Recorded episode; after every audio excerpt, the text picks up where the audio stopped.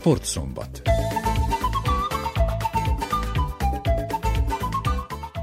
Köszöntöm a hallgatókat, Törőcsik Nagy Tamás vagyok, röviden a tartalomból. A sportszombatban interjú sugározunk Macskovics Martin olimpiai ötödik helyezett tevezőssel. Beszámolunk a szabadkai súlyemelők és a bezdáni kajakozók eredményeiről, akár csak a Vojvodina röplabdázóinak a bajnokok ligájában való szerepléséről. Ezen kívül beharangozzuk a holnap kezdődő labdarúgó világbajnokságot egy újságíróval és egy edzővel beszélgettünk róla. Mindenek előtt egy friss teniszeredmény nemrégiben véget ért Novák Djokovic elődöntője Torinóban. A szerb teniszező 7-6-7-6-ra legyőzte az amerikai Taylor Fritzet, és ennek köszönhetően bejutott a holnapi fináléba. A második elődöntőt este 9 órától játsza a norvég Rúd és az orosz Rubjov. Egy zeneszám után a hangfelvételekkel megyünk tovább. Nincs jó idényen túl Macskovics Martina szerb válogatott szabadkai evezőse, aki tavaly az ötödik helyen végzett a Tokiói olimpián párosban. Az volt a cél, hogy dobogóra álljanak az Európa és a világbajnokságon, ez azonban nem sikerült nekik. Most már javában zajlik az alapozás a következő idényre, illetve a 2024-es Párizsi olimpiára. Az interjún következik.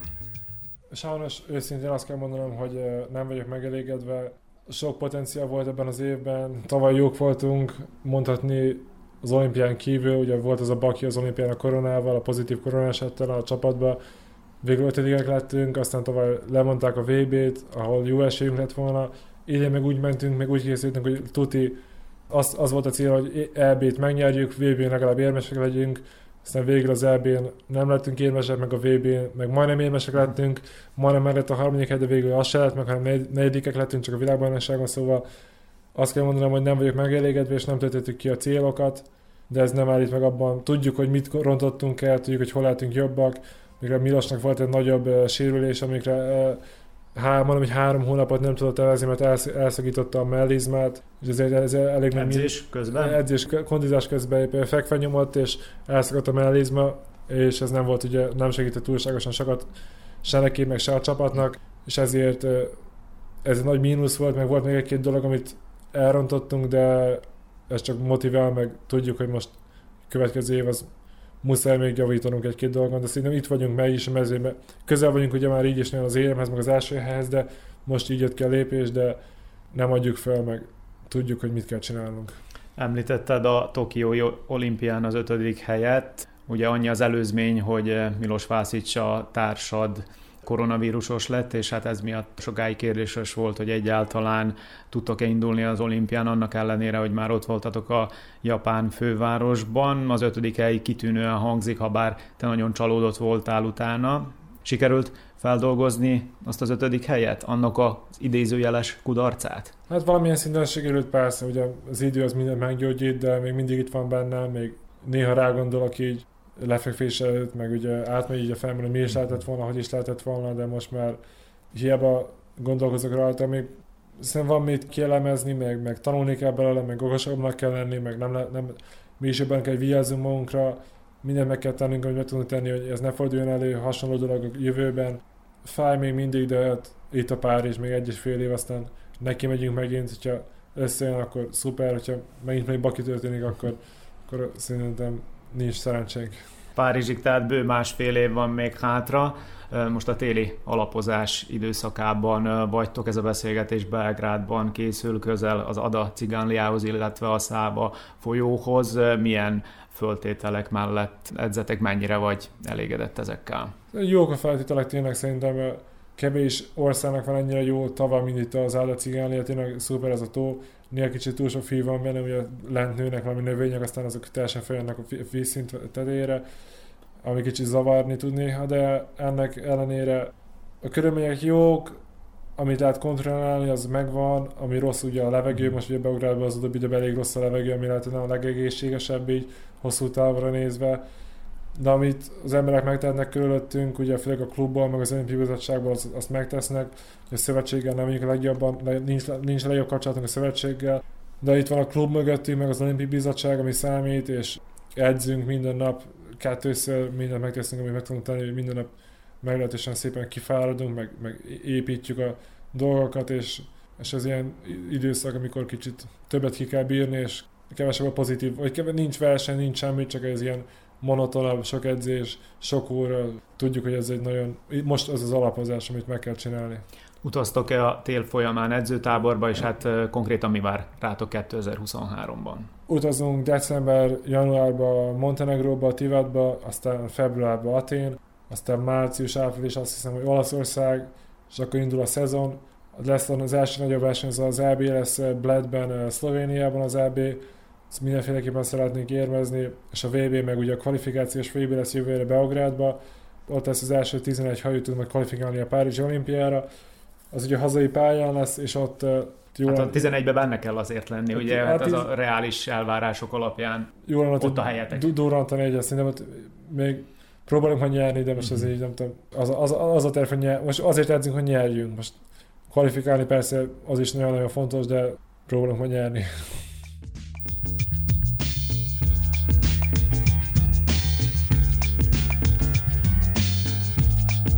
A súlyemelő sportban a múlt hétvégén zárult az országos csapatbajnokság. A Szabadkai Spartakusz felfiatalított együttesen második lett a Bácsi Herkules mögött.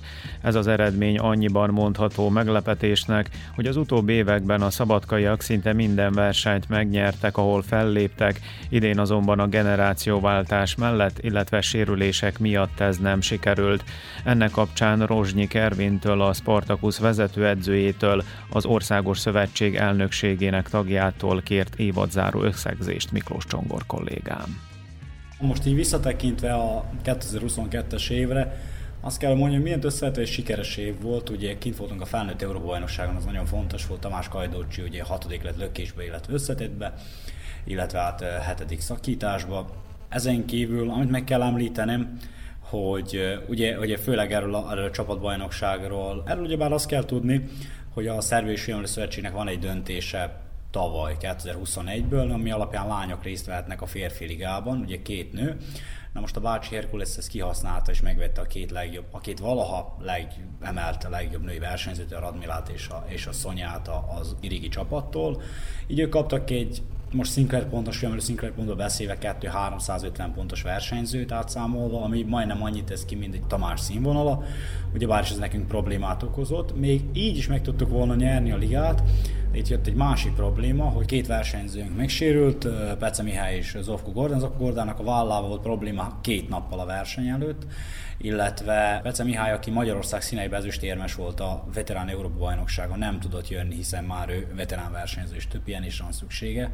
Így a felnőtt ligába végül is 5 juniorral és Tamás Kajdocsival léptünk fel, amelyek közül 3-17 éves. Tehát ennek tuktatott be eleve egy, egy generációváltásnak, ami várható volt, ugye itt a 2017 és 19 közötti juniorok hiánya nagyon visszalátszik most, ugye, és a miénk még csak 3-17 éves versenyző a felnőtt ligában, ők még nem elég érettek, és ugyebár egy erős sportról beszélünk, ahol idő kell. Idő kell. tavasz számítetted, hogy Tivadar visszavonult? Még a tavasz az első fordulóban Tivadar föllépett, de már az is nagyon sérülésveszélyes volt, hiszen ő már nem edzett, tehát ő, ő alapmozgásokat csinált, én azt mondtam, tehát mi a klubban is mi arról beszéltünk, hogy az elnökség, és most kimenjünk a juniorokkal, tisztában voltunk vele, hogy nem tudjuk megnyerni a ligát ilyen körülmények között, viszont ő rájuk kell építeni, hiszen ők sokkal fiatalabbak. A bács csapat csak szeniorokkal versenyez, illetve van egy juniorjuk, de öt, öt, öt kiemelkedő szenior, és én úgy gondolom, hogy jövőre már nagyon közel leszünk, illetve hát nem akarom elkiabálni, kivárjuk a végét, de úgy gondolom, hogy a, a mi juniorink nagyon gyorsan fejlődnek, illetve két év múlva teljesen biztos, hogy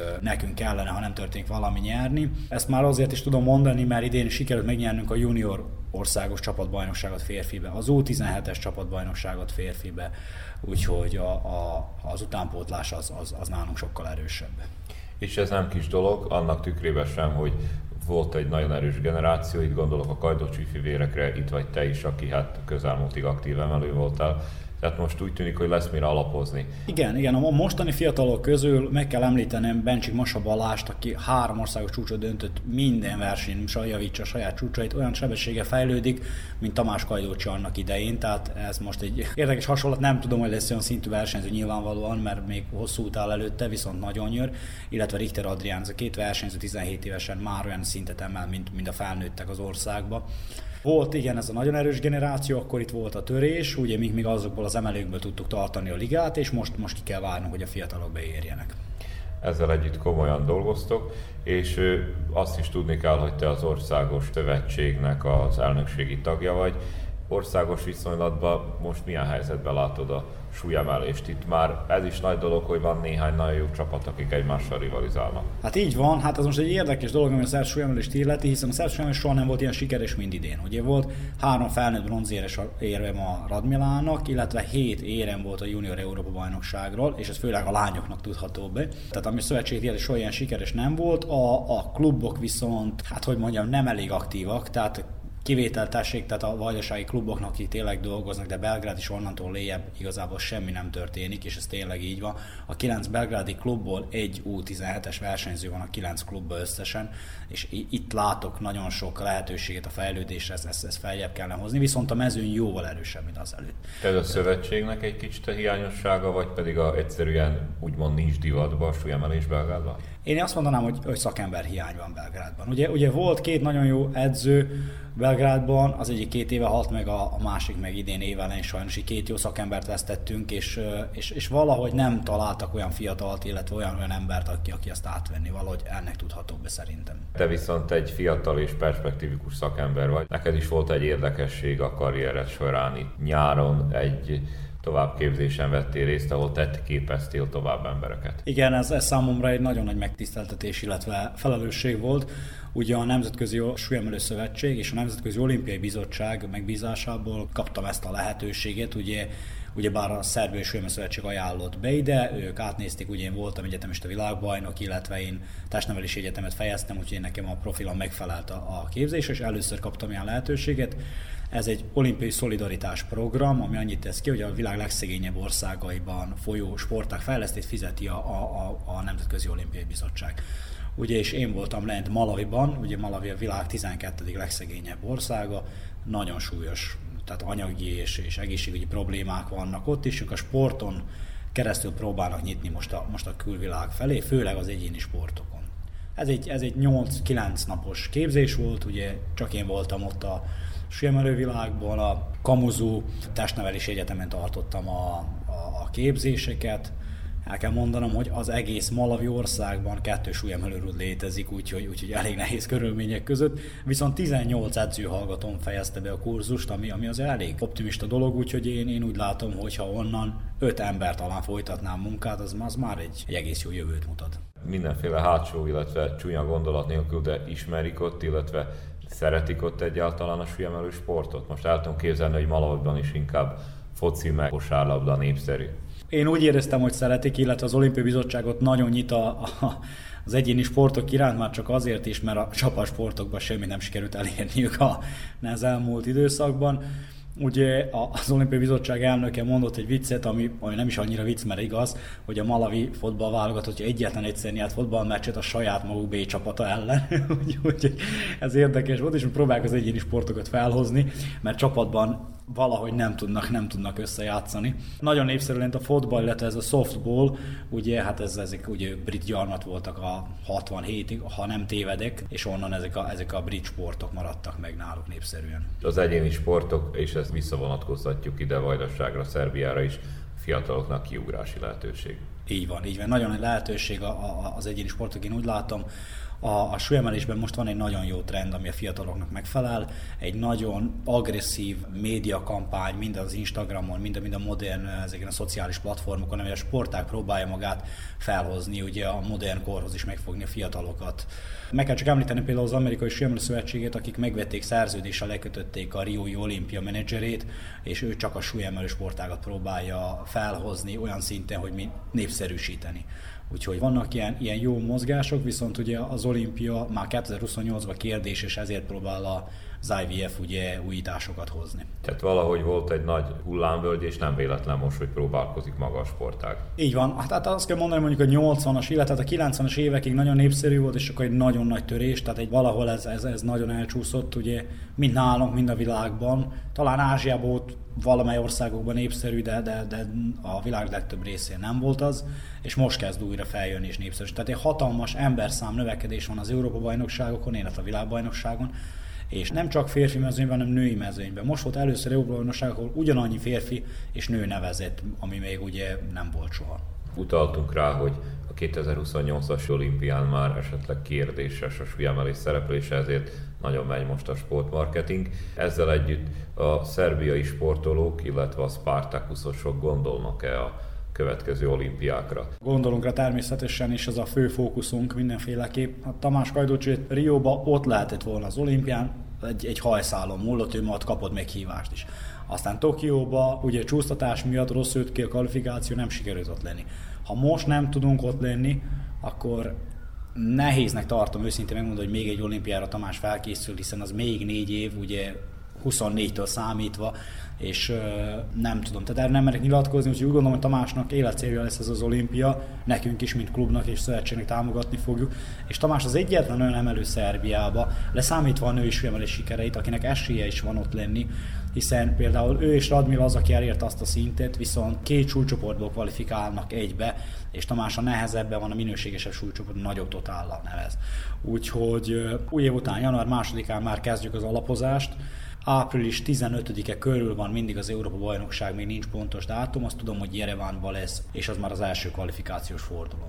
Jövő az már kvalifikációs év, tehát az Európa bajnokság, illetve a világbajnokság, akkor a 24-es Európa bajnokság még kvalifikációs, illetve még egy verseny, mert négy versenynek az összetett eredményen úgy számítsák be a kvalifikációba. Itt nagyon megnehezíti a dolgunkat, le van csökkent a 12 versenyzőre, és az abszolút 12 legjobb totál a világban fog kvalifikálódni, és ez, ez, ez, ez nagyon nehéz lesz. 5 óra lesz, két perc múlva a sportszombatot hallgatják az Újvidéki Rádióban. Max Verstappen a Red Bull holland versenyzője nyerte meg a Forma 1-es Abu Dhabi nagydíj délután időmérő edzését. A második helyen csapattársa Perez végzett, harmadik lett Sainz a Ferrariból, negyedik pedig Hamilton a Mercedesből. Az év utolsó futama holnap délután két órakor kezdődik. Az elkövetkező percekben a szerdán rendezett röplabda bajnokok ligája mérkőzésről szólunk, amelyen a Vojvodina és a Friedrichshafen küzdött meg egymással újvidéken. A helyszínen járt Szabó András, most őt halljuk. A röplabda bajnokok ligája második fordulójában a Vojvodina újvidéken fogadta a Friedrichshafent.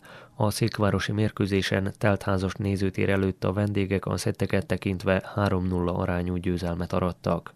Az első játszmában fejfej mellett haladtak, majd a német csapat átvette a vezetést, és 25-20-as eredménnyel zárta az első szettet. A második játszmában 12-9-es hátránynál időt kért Szlobodán Boskán a Vojvodina edzője, de ennek ellenére a csapatnak nem sikerült felzárkóznia. A Friedrichshafen megtartotta a vezetést és 25-17-es eredménnyel zárta a második szettet. A szurkolók végig buzdították a csapatot, de ez sem volt elég, mivel a harmadik játszmában szintén 25-17-es eredménnyel bizonyultak jobbnak a vendégek. Az újvidéki mérkőzés után elsőként a Friedrichshafen szerb liberója Nikola Pékovic nyilatkozott. Sokkal könnyebb volt, mint amire számítottunk. Az összecsapás elején még feszültek voltunk, a hazaiak ugyanis nagyon jól kezdtek. Számunkra azonban sokkal fontosabb, hogy sikerült begyűjtenünk a három pontot. Személy szerint nagyon sajnálom, hogy éppen a Vojvodina volt az ellenfél, és őket kellett felülmúlnunk. Ettől függetlenül viszont a legfontosabb, hogy megszereztük a győzelmet. Slobodan Boskán a Vojvodina edzője is értékelte a találkozót. Iz prvog ugla najveći problem bio taj prim servis. Mi jednostavno nismo mogli da s naše strane taj servis, odnosno njihov servis da primirimo, da bi mogli da dođemo do igre uopšte. Elsősorban a nyitás fogadással volt a legnagyobb gondunk. Nem tudtunk mit kezdeni a nyitásaikkal, és mivel nem sikerült kellőképpen megfogni az ütéseiket, nem is tudtunk játékot kialakítani. A mi szerváink pedig gyengék voltak és nem okoztak problémát az ellenfélnek. Még azokat is játékban tudták tartani, amelyeket kellőképpen sikerült kiviteleznünk.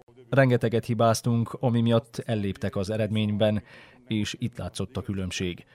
A múltkori lengyelországi mérkőzéssel ellentétben most sokkal gyengébb volt a nyitás és a fogadás is részünkről. Egy ilyen szintű ellenféllel szemben fontos lenne megtámadni a szervákat, és a hálónál kialakított helyzetekkel élni. Egyszerűen nem sikerült felvennünk a mérkőzés ritmusát. Sajnálom, hogy csak ennyire futotta tőlünk, véleményem szerint sokkal többre és jobbra vagyunk képesek. De ma ennyi volt bennünk. Mislim da možemo mnogo bolje, mnogo više, ali to je tako večeras bilo. Az A csoport másik mérkőzésén a Jastrzębski a második győzelmét aratta. Idegenben a szetteket tekintve 3-1-re fölülmúlta a Montpellier csapatát. A Vojvodina a két fordulót követően két vereséggel szerzett pont nélkül sereghajtó az A csoportban. Legközelebb november 30-án Újvidéken fogadja a Montpellier-t. Sikeres évet zártak a Bezdáni Duna Kaja Klub fiatal versenyzői. Az országos bajnokság mellett a pozsonyi olimpiai reménységek versenyéről is aranyérmekkel tértek haza, jelenleg pedig a téli edzés programban vesznek részt. Orsóvai Bibianna összeállítása következik most. A Bezdáni Dunavkaja klub versenyzői az országos bajnokságon 8 arany, 3 ezüst és 1 bronz, a pozsonyi olimpiai reménységek versenyén 1 arany és 1 bronz, a szardiniai nemzetközi regattán 5 arany, 5 ezüst és 4 bronz érmet szereztek, a vajdasági minikajakon pedig minden versenyszámot megnyertek. Horváth Panda Antónia edzőt hallják. Sikeres évet zártunk, Elkezdeném a kicsikkel, ugye a minikajakosoknál a, a szerb miniligát megnyertük, a Vajdaságin eh, minden versenyszámot megnyertünk, a kicsiknél, ahol elindultunk.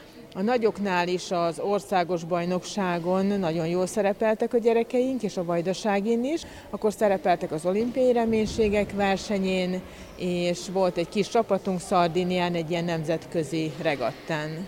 A tehetség mellett a versenyzők sikerének titka a szorgalom és a kitartás. Horváth Zsófia örül, hogy a sok befektetett munka meghozta az eredményét. A Pionír Ligán mind a négy fordulón első voltam, Vajdaságin 1000 méter egyesben első, 500 méter egyes első, párosban első, kadettoknál mind a három egyesben szóval 1000 500 és 200 az első.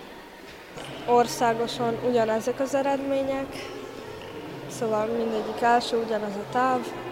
Az olimpiai reménységeken ezért párosban 16 éves korig egy beugrádi lányjal harmadikak lettünk. Andrit Nikolász Baján jár középiskolába, de ha csak teheti, rendszeresen részt vesz az edzéseken. Idén az országos versenyen 1000 méteren második helyezést értem el, 500 méteren pedig harmadik helyezést. Az olimpiai reménységek versenyén egyéniben 1000 méteren a döntőben 9 lettem, 504-esben pedig megnyertük a B döntőt. Horváth Panda Antónia egyszűnő elmondta, hogy az időjárási viszonyok miatt a kajakosok jelenleg a helyi elemiskola tornatermében edzenek, és majd csak a jövő évben szállnak újra vízre. A, a téli előkészületek az nagyon sok súlyozást igényel, tehát napi szinten van súlyozás, minden nap van futásuk, heti egy úszás van, ide az iskola tornatermében kétszer jövünk, tehát lényegében véve a válogatott versenyzőknek a, a vasárnap és a szerda kivételével napi két edzésük van.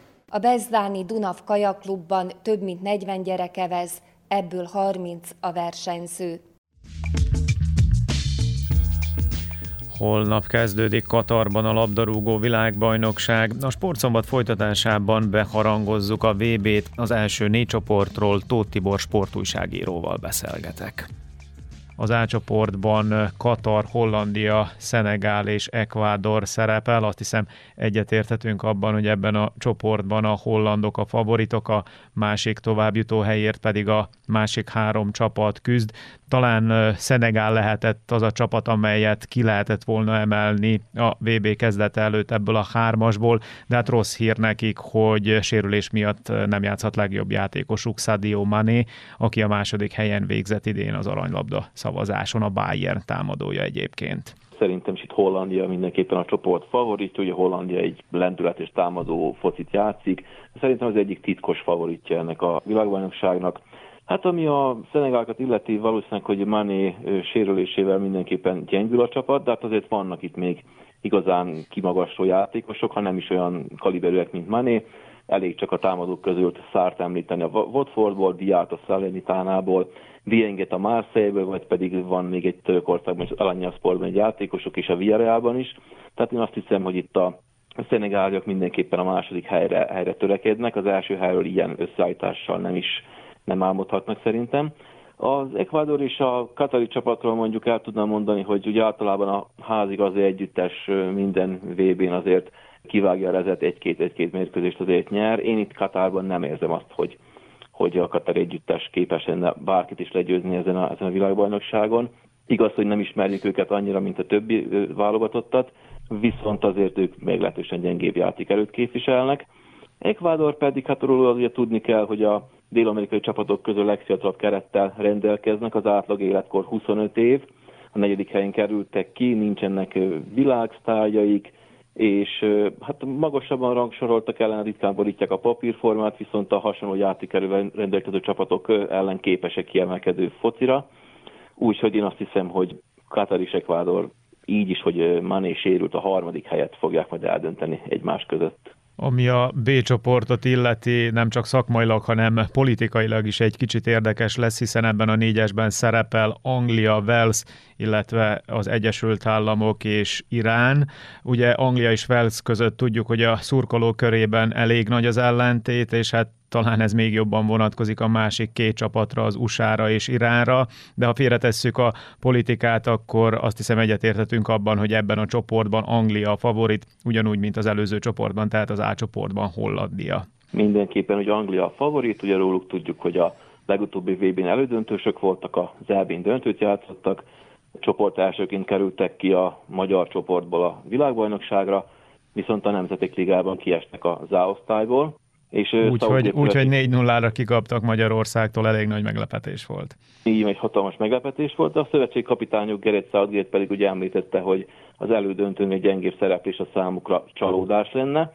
Úgyhogy én azt hiszem, hogy itt ettől függetlenül mindenképpen, hogy utóbbi időben kicsit hullámvasút jellemzi őket, ezt a csoportot szerintem meg fogják nyerni. Hát a második helyet, hogyha kérdezett, ott viszont nem tudnám megmondani, mert ugye Wales egy Geretbére épülő csapat, aki már, aki már nem fiatal, és nem igazán látom, hogy ki tudna mellé felnőni, talán Aaron Ramsey lehet az, aki, aki hasonlóan tud játszani, mint Bél, de ő is már túl van a 30-on, a többiek pedig azért, azért kevésbé neves játékosok. Számolni kell az amerikai csapattal is, meglehetősen fiatal együttes az amerikai, ők már készülnek a négy év múlva esedékes világbajnokságra, melynek a társházigazdái, és azért vannak ott is jó kis támadók, tehát hálik a Pulisicet említem a Chelsea-ből, aki igaz, hogy kevesebbet játszik, de hát azért tagja az angol együttesnek, vagy pedig Reinhardt a Dortmundból, aki még csak 19 éves, a keret kétharmad Európában játszik, tehát mindenképpen számolni kell velük.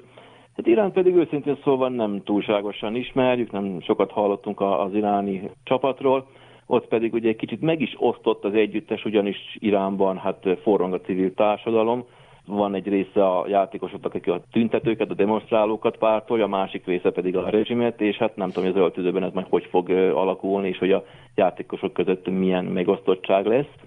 De hát azt hiszem, hogy, hogy azért nem szabad őket sem leírni. A C csoportban Argentina, Szaudarábia, Mexikó és Lengyelország szerepel ebben a csoportban. Azt hiszem, hogy az argentinokra lesz a legtöbb szurkoló kíváncsi. Ötödik egyben utolsó világbajnokságán szerepel Lionel Messi, minden idők egyik legjobb labdarúgója, és hát a világbajnokság egyik legnagyobb kérdése, hogy sikerül-e Messinek végre világbajnoki címet szerezni. Eddig ugye ez nem jött neki össze. Igen, eddig nem jött neki össze, és hát biztos, hogy mindent megtesz ő is, meg a válogatottbeli társa is, hogy Messi világbajnokként búcsúzzon a, a válogatottól. De az argentinok 36 meccs óta veretlenek, ha jól tudom, kettő hiányzik nekik a világcsúcshoz, kétszeres világbajnokról van szó, és Messi mellett ugye ott van még Di Maria, Lautaro Martinez, és azt hiszem, hogy, hogy egy, egy, szerintem a VB egyik, hanem a legnagyobb favoritjáról beszélhetünk az argentinok személyében. Hát ebben a csoportban van még ugye, hogy említetted is, Mexikó. Hát a Mexikóról korábban lehetett tudni, hogy mindig tetszetős focit játszottak. Ez most a szakemberek szerint egy kicsit más válogatott, igaz, hogy a fele a keretnek otthon játszik, másikra Európában. Főleg a védekezésre, a szervezett játékosra biztos védekezésre alapoznak, és a támadó futball az most igazából nem annyira az erősség, mint a korábbi időkben volt, de hát azért itt is vannak kiváló játékosok, ugye ha említjük a Nápoliban, Nápoliból Lozánót, vagy Raúl Jiménez, Alvarez, Herrerát, kapuban ott van Ochoa, aki egy, egy biztos pontnak tűnik, és a Kanada, kanadai csapattal azonos pontszámmal nyerték a Konkakaf selejtezőt, 14 meccsen 8 gólt kaptak, 8 meccset kapott gól nélkül hoztak le, tehát mindenképpen egy nem rossz válogatottról van szó. És gyorsan hozzáteszem, hogy a Mexikó az előző hét világbajnokságon bejutott a nyolcad döntőbe, ami óriási fegyverténynek számít, hogy sorozatban 7 VB-n ennyire jól szerepeltek. Igen, igen, tehát mindenképpen egy, egy VB specialista csapatról beszélünk, aki tényleg mindig a csoportkörből tovább ment, viszont a nyolcad döntőből egyszer sem tudott eddig még igen. tovább menni. Hogy itt a csoportból tovább megy, hát itt vannak ugye Lengyelország, a lengyelek, Lewandowski, aki hát arra épül ugye a, a lengyel csapat mindenképpen, még látjuk, hogy neki majd a világbajnokságon hogy fog menni a, a játék. Azt tudjuk, hogy négy évvel ezelőtt a tornán egyetlen egy gólt sem szerzett, és akkor a lengyelek búcsúztak is már a, a csoportkör után. De hát itt van még Lewandowski mellett ugye a Nápolit erősítő Zielinski, valamint a Feyenoordban játszó Szimanski is, tehát és Milik ugye a csatártársa Juventusból Lewandowski-nak, tehát az a Lewandowski-Milik csatár kettős, tehát azért bármelyik válogatott még irigyelhetné. Úgyhogy azt hiszem, hogy itt ebben a csoportban Argentina szerintem biztos továbbjutó, Lengyelország és Mexikó csatázik majd a második helyet. Hát a szaudiakat nem akarom annyira leírni, de igazából szerintem ők, ők nem nagyon rúgnak labdában ezen a tornán sem. A D csoportban szerepel a címvédő Franciaország, valamint Dánia, Tunézia és Ausztrália. A franciák is esélyesként érkeznek Katarba rossz hír számukra, hogy sérülés miatt sem Pogba, sem Kanté nem lesz ott a keretben, viszont a csatárdó Mbappé és Benzema lesz. Azt hiszem a francia szurkolók bízhatnak abban, hogy a franciák majd elég sok gólt rúgnak ezen a VB-n. Hát igen, hogy mondtad is, hogy sokat sérült a franciák, úgy tudom, hogy Kunku se lesz ott, tehát három igen. főjátékos is hiányozni fog. Utóbbi időszakban nem voltak olyan túl jó formában a franciák, de hát ez nem jelenti azt, hogy a világbajnokságon nem fogják majd felszívni magukat, mindenképpen azért a favoritok között kell őket is emlegetni, hiszen ugye ők is az el, legutóbbi EB 8 döntősek voltak, ugye világbajnokok, viszont a Nemzetek Ligájában nem mutattak ők sem jó teljesítményt, hiszen épp hogy csak bemaradtak a, a zárcsoportban. A legutóbbi hat tétmérkőzésükből csak egyet nyertek meg, de hát azt hiszem, hogy, hogy azért úgy gondolom, hogy a franciák ebből a csoportból simán tovább mennek. És hát ugye ott vannak a dánok, a sokak számára szimpatikus dánok, akik szintén, szintén sötét számítanak ezen a, ezen a világbajnokságon. Az eb egész az elődöntőig kerültek, majd a VB selejtezőket csak egyetlen egy vereséggel hozták le, 9 meccset megnyertek. Az utolsót vesztették el csak Skócia ellen, de a számukra már teljesen tét nélküli mérkőzés volt. És a Nemzetek Ligában oda-vissza verték a franciákat, azért ezt sem szabad, szabad elfelejteni. Úgyhogy ezt nézzük, akkor lehet, hogy nem is olyan biztos, hogy a francia csoport elsőség itt ebben a, ebben a csoportban. Tettetős stílus mutatnak a, a dánok bátor támadó játék jellemző őket. Most nagyon szeretnek távolról lőni, a legutóbbi elbén három bomba volt is lőttek, tehát ők ha odaérnek 17-8 méterre, vagy még akár messzebb is a kaputól, akkor azért gyakran ellövik, ellövik a labdát. Még megkérdezném tőled, hogy te szerinted milyen hatással lesz az a világbajnokságra, hogy a téli hónapokban rendezik. Korábban egyszer sem fordult elő, hogy novemberben, decemberben szervezzenek meg egy világbajnokságot, most erre is sor kerül. A csapatok ugye minimális felkészüléssel vághattak neki ennek a világbajnokságnak, hiszen egy héttel a világbajnokság kezdet előtt sok országban még bajnoki meccseket játszottak, tehát a felkészülés az valóban minimális volt. Nem tudom, lehet, hogy a színvonal nem lesz annyira túl magas, mint a legutóbbi, a többi világbajnokságon, hiszen valóban csak egy hét állt a válogatottak rendelkezésére. Tehát, hogy azért is van ennyi sérült, annyi, mert ugye nem régen fejezték be a bajnokságot, múlt végén még játszottak a játékosok a klubcsapataikban, és lehet, hogy, hogy nem is volt még idő a, a sérüléseket úgy igazán kezelni. Tehát azért bízom benne, hogyha a csoportmeccsekre nem is, hogy a nyolcad döntőtől azért már egy igazi jó kis, jó kis focit fogunk látni. És ami az az igazság, hogy bennem még nincs fociláz, ismerősömmel is beszéltem itt a baráti társaságban, és, és még senkiben nincs fociláz, mindenki ugye megszokta a nyári világbajnokságot, és valahogy még, még nem igazán tudtuk ezt úgy felfogni, hogy hamarosan VB lesz. Lehet, hogy ennek az is az oka, hogy, hogy igazából tél van, vagy ősz van, tél van is, és nem, nem igazán szoktuk, hogy szoktuk meg, hogy ekkor legyen egy világbajnokság. Az elmúlt percekben Tóth Tibor sportújságíróval beszélgettem a labdarúgó világbajnokság első négy csoportjáról. A folytatásban Csizmár Zsolt edzőt kérdezem a másik négy csoportról, valamint az esélyekről. Az E csoportban Spanyolország, Németország, Kosztarika és Japán szerepel. Talán ez az a négyes, ahonnan a legkönnyebb megjósolni, hogy mely két válogatott lesz nyolcad döntős. Ugye Németországra és Spanyolországra gondolok. Ami a német válogatottat illeti, van néhány öreg motorosa keretben, mint például Götze Neuer vagy Müller, illetve jó pár fiatal, például a 17 éves Mukoko, és hát valami hasonló kerettel vág neki Spanyolország is ennek a világbajnokságnak, hiszen a veterán játékosok közül ott van például Busquets és Moratta, viszont fiatalok is bekerültek Luis Enrique keretébe. Hogyan látod az esélyeket? Hát én úgy gondolom, hogy papíron mindenféleképpen ez a két válogatott az esélyes a nyolcad döntőbe jutásért. Viszont egy picikét most óvainteném a német válogatottat, én úgy gondolom, hogy ők még keresik a, a, a formájukat. Lehet, hogy az a Japán elleni első fordulós mérkőzés az lehet, hogy picit nehezebbre is tud sikeredni. A spanyol válogatott meg tényleg egy, egy-két öreg róka mellett tényleg egy átlagban nagyon fiatal válogatottról beszélünk is az utolsó edzőmérkőzésükön, és 18, 19 és 20 éves játékos lőtte a gólt mindenféleképpen, főleg a, a második fordulóbeli rangadót, az a némes spanyolt, az én úgy gondolom, hogy az meg fogja mutatni valahol a valós képüket, hogy mennyit is bír ez a két válogatott ezen a világbajnokságon. Ejtsünk egy pár szót ennek a csoportnak a másik két tagjáról is, Kosztarikáról, illetve Japánról. Kosztarikában ugye a legismertebb név mindenképpen a kapus Keylor Navas, míg hát Japán rendszeres világbajnoki szereplő, sorozatban ez lesz a hetedik VB-jüket, de hát olyan igazán komoly meglepetést egyetlen alkalommal sem tudtak okozni. Így van, talán az utolsó világbajnokságon, amikor emlékezünk a Belgium elleni 3-2-es vereségükre, ahol 2-0-ra is vezettek, de én úgy gondolom, hogy egy nagyon kellemetlen ellenféről van szó, és azért is mondtam, hogy kicsit itt óvaintem a német válogatottat az első fordulóban, mert nem lepődnék még azon se, hogyha döntetlen ki tudnának csikarni. Első forduló, mindenki feszült még egy kicsit, és egy kellemetlen, egy, egy hajtós csapat ez a Japán, és ők mindig úgy próbálnak játszani próbálnak, felveszik, amennyire bírják az ellenfél ritmusát, és azért biztos, hogy kellemetlen ellenfél lesz mind a német, mind a spanyol válogatott számára is. Az F csoportban Belgium, Horvátország, Marokkó és Kanada szerepel.